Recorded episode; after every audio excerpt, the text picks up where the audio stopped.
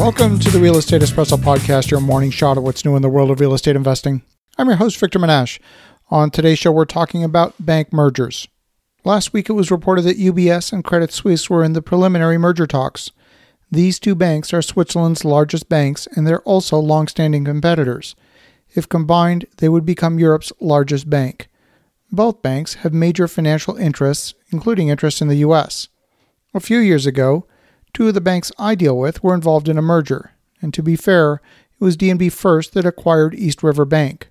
All of the East River Bank branches were converted to DNB First, except where there was too much overlap geographically. You would think that the impact of this would be minimal on customers since we are customers of both banks. Of the two banks, DNB First was much more aggressive in their lending practices, and we definitely preferred DNB First over East River Bank for our commercial loans. But several of the senior executives from East River Bank were given responsibility for the loan committee at the parent company. The loan underwriting team from East River Bank was given responsibility for loan review, reporting to their former bosses, now in charge of the loan committee. Needless to say, the loan underwriting practices at DNB First changed and became much more conservative. Nearly every middle market bank in the industry is looking to either acquire another bank or be acquired, and it's likely that yours is no exception. Many banks see an acquisition or a merger as a chance to expand their reach or scale, yet a bank acquisition is not without its risks, particularly for the unprepared customers. So, why would banks be merging in today's environment? Many banks were consolidated in the wake of 2008 not because they wanted to be acquired, but because the banking regulator forced the issue through their stress tests. If a bank's balance sheet was suspected of being weak, the regulator required an increase in the bank's equity in order to keep operating.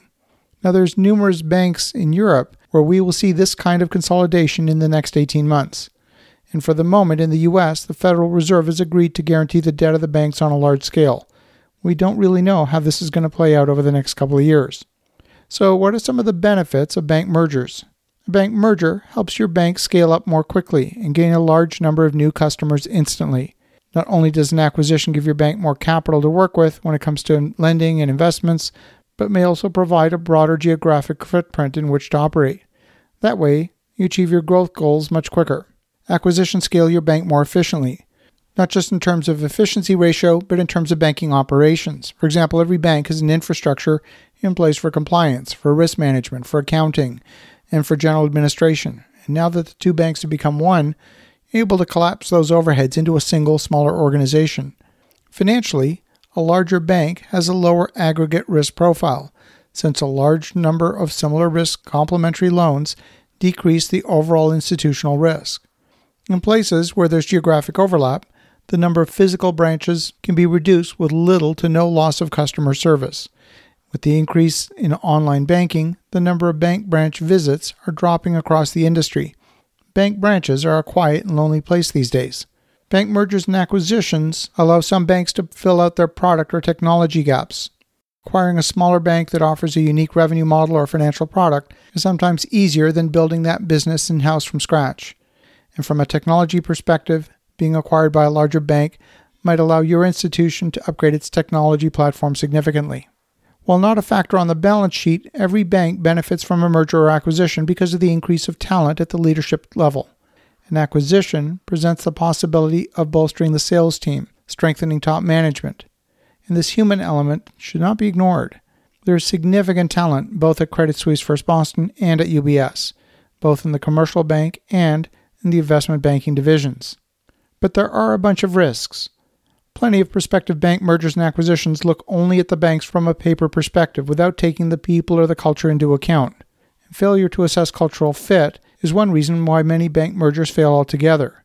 Throughout the merger and acquisition process, there's got to be very tight communication and a commitment on both sides to the integration of the two banks.